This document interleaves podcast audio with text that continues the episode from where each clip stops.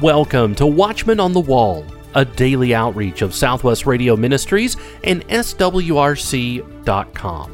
Today, Derek and Sharon Gilbert are back, continuing to reveal the details on the War of the Gods. And then a little later, Greg Patton and Ken Copley will share biblical insight into a common problem all believers face meeting the mission. That's our special effort to match the $1 million gift SWRC has been blessed with. That means when you give to Southwest Radio Ministries, your gift will be matched. You will double your impact and ensure that Watchmen on the Wall and all of our ministries will be able to bring clarity to the chaos for many years to come. Friends, would you consider giving $90 in recognition of our 90th anniversary this year? Your support will be doubled and go toward meeting the match. 1 800 652 1144. That's the number to call and show your support for SWRC. You can also be a part of the match by giving on our website, supportswrc.com. 1 800 652 1144. Online, supportswrc.com. And to give by way of your mobile device, simply text 9490. That's 90 FOR 90 to 91999. Thank you for your support of Watchmen on the Wall and Southwest Radio Ministries. Now, here's our host, Dr. Larry Spargimino, with today's guests, Derek and Sharon Gilbert. Sharon and Derek, so nice to have you back on the show. What about the baptism of Jesus, and how does all of this connect to what we were just speaking about in our previous program? Contrary to what we've been taught, and I hate to contradict the United Nations, um, not really. They, they, they sanctioned a location, sort of a traditional site for the, the baptismal site of Jesus. It's near Jericho on the Jordan side of the river. This was designated a UNESCO World Heritage Site in 2015. The Kingdom of Jordan, God bless them, is spending a lot of money to turn it into a tourist location. And we don't begrudge the Kingdom of Jordan that because, honestly, other than potash and gravel, they don't have much in the way of natural resources. we just returned from a couple of days in Jordan. We found the people there to be absolutely friendly. Mm. The food is amazing in mm-hmm. Jordan. So God bless them for doing what they can to draw more tourists because they do have some incredible tourist sites there and much biblical history took place east of the Jordan River. But to quote Sallah from the movie Indiana Jones, they're digging in the wrong place. Hmm. We don't get many geographic clues in the synoptic gospels, Matthew, Mark, and Luke, about the location of John the Baptist's ministry. It's usually just mentioned in passing the Judean wilderness. And so we tend to assume that this is connected to the tribe of Judah's allotment or the kingdom of Judah, which is basically south and west of Jerusalem. But that's not how Judea was viewed in the Roman mind, which is the first century AD, and that's when the Gospels were written. Judea was the entire region, which included everything up to Mount Hermon, basically the ancient kingdom of David and Solomon. So when we read in John chapter 1, where we get the most specific geographic clues of John the Baptist's ministry, that John was baptizing at a place called Bethany across the Jordan. That's the big clue. That's the big clue. People have been looking for 2,000 years for Bethany across the Jordan. Now, that phrase across the Jordan means east of the Jordan uh-huh. River. Mm-hmm. As early as the early third century, the early church father Origen went looking in what was then called Palestina, and he couldn't find any place named Beth. The only place in the whole area named Bethany is on the Mount of Olives, and obviously that's not across the Jordan, that's just across the valley from the Temple Mount. He said that even though the best and oldest Greek manuscripts of the Gospel of John read Bethania, okay, translated Bethany, it must be another place. So he hmm. said it must be this place called Beth Abara, which is the site where UNESCO has in Jordan, Yeah, yeah. in Jordan. That's what the King James translation reads today. Beth Abara means house of the crossing. But when you look at the other clues in John chapter 1, that doesn't fit because we read in John chapter 1, verse 28, John baptizing at Bethany across the Jordan, verse 29, the next day he saw Jesus coming toward him. Behold, the Lamb of God who takes away the sin of the world. Verse 35, the next day again, John was standing with two of his disciples, and he looked at Jesus as he walked by and said, Behold the Lamb of God. Well, one of those disciples who followed Jesus was Andrew. Now, Andrew was the brother of Peter, and he and Peter, along with John and James, were partners in a fishing business on the Sea of Galilee. Mm-hmm. That's 90 miles away from the baptismal site mm-hmm. approved by the United Nations. Now, 90 miles today, that's a road trip for us. You get in the car, you're there in two hours, no big deal. But back in the day, that's like a four or five day walk. Hard walk. Hard walk through the terrain of ancient Israel and Jordan. So it's not likely that Andrew was following John if he was baptizing near Jericho and still working as a fisherman on the Sea of Galilee. Right. It just does not work. In fact, when we read from verse 35 onward, verse 43, we read that Philip, Andrew, Peter, Nathanael, the first four disciples called, are from Bethsaida, which is a city that is north of the Sea of Galilee. So the geographic clues don't fit together because, again, remember, John is saying, John the Apostle, writing that the next day he saw Jesus. And the next day again, John was there with his disciples. The geographic clues don't fit. Well, in 1877, an explorer for the Palestine Exploration Fund put forth a solution. His name was Lieutenant Claude Conder, well known explorer. Much of his work is still cited today by archaeologists. He wrote that the Greek word Bethania was a transliteration of the Greek name Batanea, which was mm. the hmm. first century Greek name for the region of Bashan. Mm. Bashan across the Jordan, not Bethany wow. across the Jordan. Bashan, the ancient kingdom of Og, north and east of the Sea of Galilee. The region literally means place of the serpent, believed to be the entrance to the netherworld. Wow. That's where Jesus was baptized. That's mm. where he began his ministry, and that's where he declared war on these spirits of the giants destroyed in the flood, believed to be the spirits of the dead. Well, that certainly is significant, and it fits in with so many other things that we've been talking about. The region of Jesus' ministry, his baptism north of the Sea of Galilee, and by the way, one of the sites we visited was a site similar to Gilgal Rephaim, a megalithic structure made of concentric rings of stone around a central tumulus, which archaeologist Dr. Michael Freikman argues was an artificial cave or an artificial descent into the netherworld where a shaman or a priest of some sort would commune with the spirits of the dead. This second site is located half a mile from Bethsaida on the east bank of the Jordan River about a mile north of the Sea of Galilee. There's little chance that Peter, Andrew, Nathaniel, Philip, John the Baptist didn't know that this structure, this megalithic site, was there on the east bank of the Jordan within half a mile of Bethsaida. Because you couldn't miss it. It had high walls, and it was right on the edge of the cliff. Right, mm. overlooking the Jordan River. Wow. Now, here's the other clue. We go to Matthew chapter 4, and we read beginning at verse 12. Now, when he, Jesus, heard that John had been arrested, John the Baptist, he withdrew into Galilee. And leaving Nazareth, he went and lived in Capernaum by the sea. Now, Capernaum's on the north shore of the Sea of Galilee, hmm. about a mile from Bethsaida, in the territory of Zebulun and Naphtali, so that what was spoken by the prophet Isaiah might be fulfilled. And now Matthew quotes from Isaiah chapter 9, which is the prophecy that includes those famous lines Unto us a son is born, unto us a child is given. Matthew quotes beginning at verse 15 of Matthew 4 The land of Zebulun and the land of Naphtali, the way of the sea, that's the Roman road, the Via Maris, which went through the Hula Valley, which is that valley through which the Jordan River flows between Mount Hermon and the Sea of where Galilee. Where all the dolmens are. Where all the dolmens are, yes. Dolmens surround this valley, more than 5,600 according to archaeologists.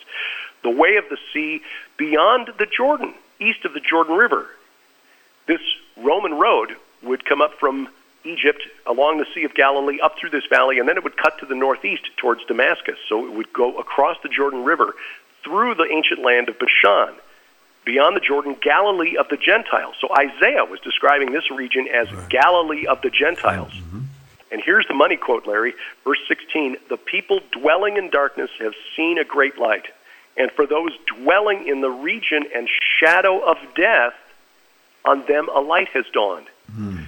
Matthew connects the move of Jesus to Capernaum in this ancient region called Bashan with this fulfillment, shining a light on the region and shadow of death. Mm. And again, that region includes this valley called the Hula Valley, significant in Canaanite mythology as the place where Baal wrestled the god of death. That, surrounded by these megalithic tombs and monuments to the dead, we believe that is literally the valley of the shadow of death. And Jesus wow.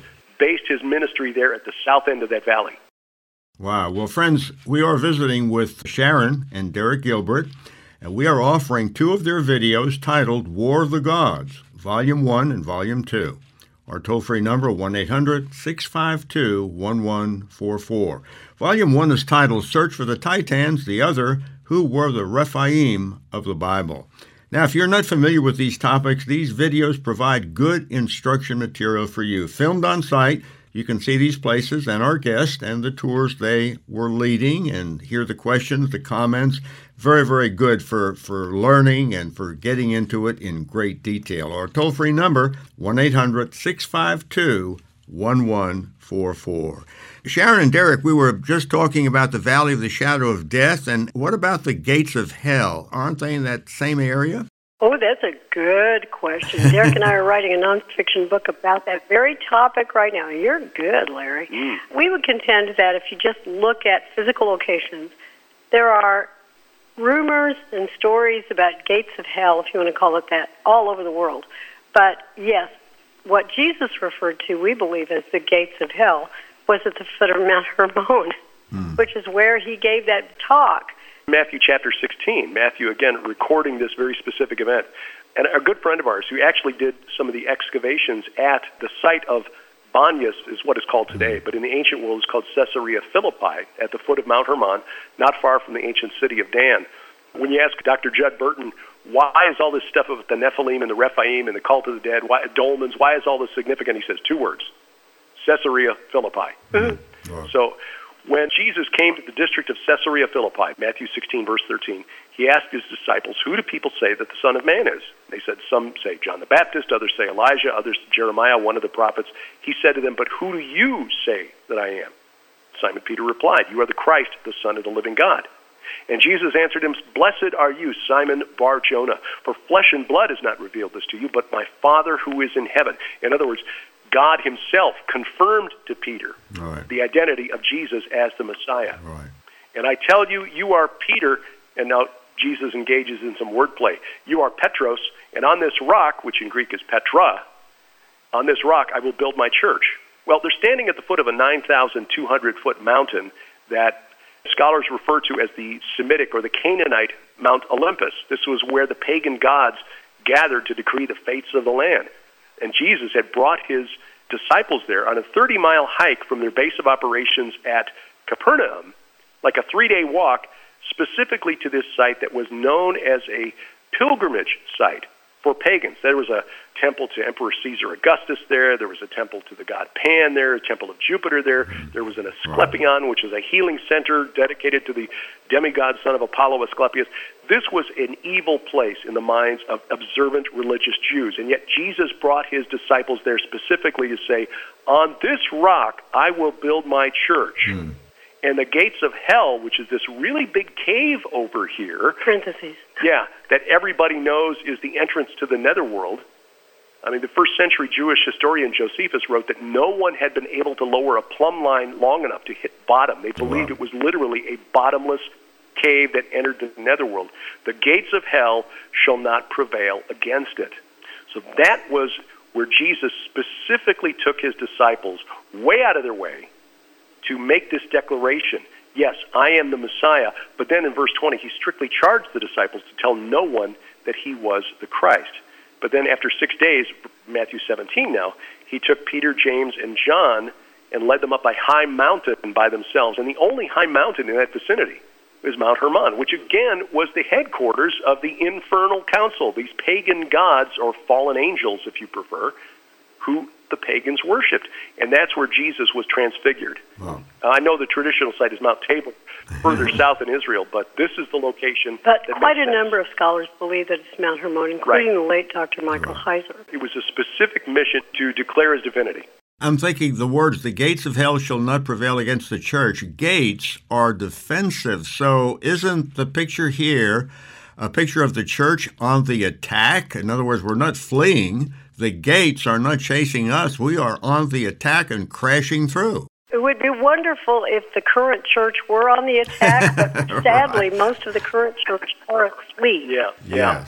And I think the other thing that's really interesting is the Greek word translated church, ecclesia, can also mean council or assembly. Exactly. Because what's at stake here in the broader supernatural war is control of the mount of assembly. Well, and I think looking at the divine council concept again Yes. of Dr. Dr. Heiser, the infernal council, as you and I love to call it, that had one of their bases at the top of Mount Hermon. That was Right. El's assembly. Mhm. El, who is the Canaanite chief deity, the storm god, he called his council together. And I think what the Lord may have meant at that point was that his council and his authority would never, would never prevail against his divine council. Hmm. Those of us in the ecclesia, those of us who we see in the book of Revelation, we are sitting there in those 24 chairs and we are called up. So we've got the elder brothers who are loyal, along with those of us who have been redeemed by his blood.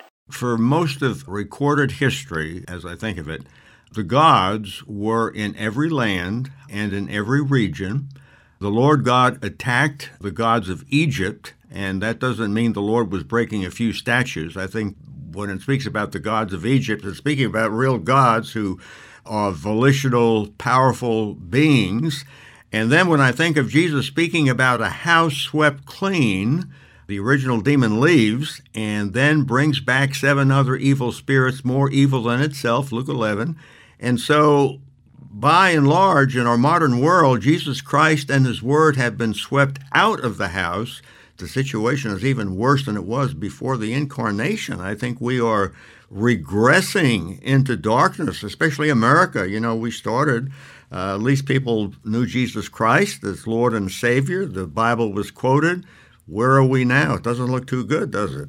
It really doesn't. And I think sadly, over the centuries, when Jesus left us these wonderful words, originally they caught fire all over. We mm-hmm. saw how quickly the church grew. And then the enemy came in and began to dilute it and twist it and then sort of infiltrate it. And now we have so desupernaturalized the Bible that most kids and even adults, it's like, oh, why would I want to read that? That's so boring. Well, it's not boring because as Derek and I write over and over again, and again, our ministry and much of our work is based on Dr. Heiser's own work, Right. the idea that there is a supernatural core to the Bible. It's from word one to the final word. There's supernatural warfare going on from beginning to end. And again, Jesus pointed to all of this and the significance of the beginning of his ministry being baptized in the region of Bashan, basing his ministry there in the region and shadow of death, and declaring his divinity at the base of the mountain that was known to be the home of the infernal council, if you will, and declaring that he would establish his assembly or his council on that rock. And then when he comes down the mountain, he sends out the 70 or the 72 ahead of him, which is a number that's very significant symbolically in the ancient Near East. That's a number that represented Right. all of them, the complete set. Immediately doing warfare with the other side. Exactly. Mm, so right. Jesus pointed to all of this in Scripture. We've lost the supernatural context Right. of the Bible in the modern church, which is why Sharon said most of us think, oh, that's boring. No, no, this is the most exciting adventure, epic adventure novel ever written, Absolutely. except that it's true. War of the Gods two volume DVD set from Derek and Sharon Gilbert is available today. Join Derek and Sharon Gilbert as they tour Israel, Jordan, and the mysterious megalithic towers of Sardinia. Order War of the Gods 2 DVD set when you call toll free 1 800 652 1144. That's 1 800 652 1144. Or you can visit our online resource center, swrc.com. That's swrc.com. Dr. Greg Patton and Dr. Ken Copley join us now to discuss a problem we all face. It's the problem of anger. Dr. Ken Copley, author of The Great Deceiver, which, by the way, is available at swrc.com, and I highly recommend this book 1 800 652 1144. Dr. Ken Copley, we're going to talk about something that, well, I oftentimes ask my congregation here at the cross how many of you were angry this week? I'm amazed, probably any given Sunday, 75% of the hands go up. That's probably a problem, right? That is a tremendously big problem. Absolutely. And among Christians. And it can get worse. It goes from just the sin of anger, and some people, oh, uh, uh, road rage. I mean, it's a number of things Christian participates in. So help us out here a little bit. Well, anger stems through when a person claims a right for themselves and that right a sense is violated they become angry for instance i'm driving down the road i think i've got a right to that piece of the road and someone cuts me off i can choose to become angry i can choose to pray for the person and say you know what i give up any right to that portion of that road. I see in society all kinds of anger. Matter of fact, in Minneapolis today, Two police officers were shot to death. Some others were killed today. I think in our society, we just live on the edge of anger and rages really a scourge on our culture. I've um, got some thoughts from the scriptures it says, Be angry and sin not. Don't let the sun go down upon your wrath, neither give place, ground, or opportunity to the devil. The devil loves to really, really get a hold of a person's heart when they're angry. Now, Moses in the scriptures got angry when Pharaoh refused to release the Israelites for a time of worship. We find Jonah became angry when God changed his mind about destroying the wicked city of Nineveh. Also, we see that David got angry with the shepherd who stole his neighbor's pet lamb. Elisha was angry with the 40 youths who mocked him for being bald. Now, rightfully so, Jesus was angry with the merchants in the temple and drove them out. And Paul did right and be angry and sin not. In your anger, do not sin. Deal with it scripturally. I was just thinking right now, we're seeming to be in a, an age right here. When I say an age, the last several weeks where people going to a door, someone driving in the driveway, they're yes, getting shot. Yes. And I was watching on the evening news in a recent setting just like that. And the police chief actually said, There's something pushing people here. They're right at the edge. And whatever triggers that, they're already there. More than any time I think in our life, we're seeing anger as a major problem. I believe it's demonically driven. I really believe that. And I believe people in our society, or our culture, what we get in the media stirs up anger, but people aren't handling anger. Like in the scriptures, Moses was an angry man. He took anger out on the Egyptian slave master by killing him. He got angry with Pharaoh for rejecting God's command, even though God told Moses that Pharaoh would refuse it. Moses lacked self confidence by claiming he was not a good speaker despite God telling him what to say. He expressed his frustration by getting angry. I think we see through the scriptures that there was always, always consequences to anger. Jonah became angry when God said, Go down to Nineveh and preach to perhaps the worst, bitter, miserable, murderous culture on earth at that time. And God says, Go down and preach tell them I want them to repent. And so Jonah took off in the other direction on a ship and ended up in the belly of a large fish for three days and finally repented, went down, preached the shortest sermon in the world, gave 40 days, and Nineveh will be destroyed and the whole works of them, the whole city repented. And then Jonah became very, very angry because they repented. We've got to be real careful. I remember counseling a fellow, and he was a Christian. He said he had a horrible anger problem. He'd be driving down the road, somebody would offend him, cut him off, make an obscene gesture. He said the next stoplight he'd pull out in front of them, jump out of the car, beat on their windows, swear at them, challenge them to a fight. We don't live that way.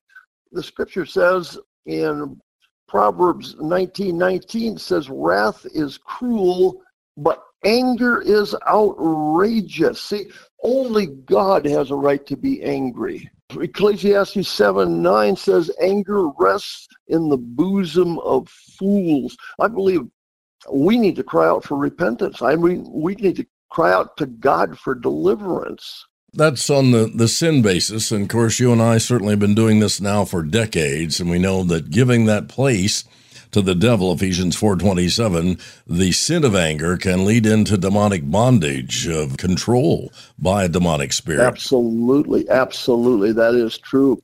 What do we do? We need to get right with God. We need to come to Jesus Christ in salvation, realize He loves us. He died on the cross, was buried, rose again from the dead, shed His blood to pay for our sins. We need to repent of our sins, cry out to Him. And then when we come to know Jesus Christ, we need to pray and really ask God to forgive us and cleanse us from anger in our past. Sometimes it's in our bloodlines. I remember one time my son John asked me, he said, Dad, What's the biggest problem in our bloodline? I said, My son, it's anger. I said, My grandfather was angry. My dad was angry. I said, I've had times of anger. He said, You sure have, Dad. And we prayed together. I remember very distinctly. We prayed together to ask God to break that bondage that came from the third and fourth generation in the area of anger and to cleanse us from the power of the enemy. I nearly killed a New Haven, Indiana police officer because I was angry mm-hmm. at things he'd said about my wife. That was before salvation, of course. And it sure. goes on. This anger thing seems to continue in the lives of Christians, even though they say, I know it's wrong, I've prayed about it. There must be some steps we can take. Absolutely. First, confess to God, cry out to God, call upon the name of the Lord, tell Him all about the anger, and then I personally have the nine fruit of the Spirit taped to my desk. Matter of fact, sometimes people will come who are not believers and take pictures of it. And they say, Why do you have those up there? And I said, I have to know that I am in a position where I'm living the way God wants me to live, that I have joy, love, peace, long suffering, gentleness, goodness, kindness, and self control. That's fruit of the Spirit. We need to be filled with the Holy Spirit moment by moment, and then we will exercise those fruit of the Spirit. And anger is not a fruit of the Spirit. Matter of fact, the Bible says the wrath of man does not produce the righteousness of God. More on this with Dr. Copley's new book at Southwest Radio Church, The Great Deceiver, available at swrc.com, 1 800 652 1144. Dr. Copley, excellent. Appreciate it so much. Thank you. Thank you again, Dr. Patton.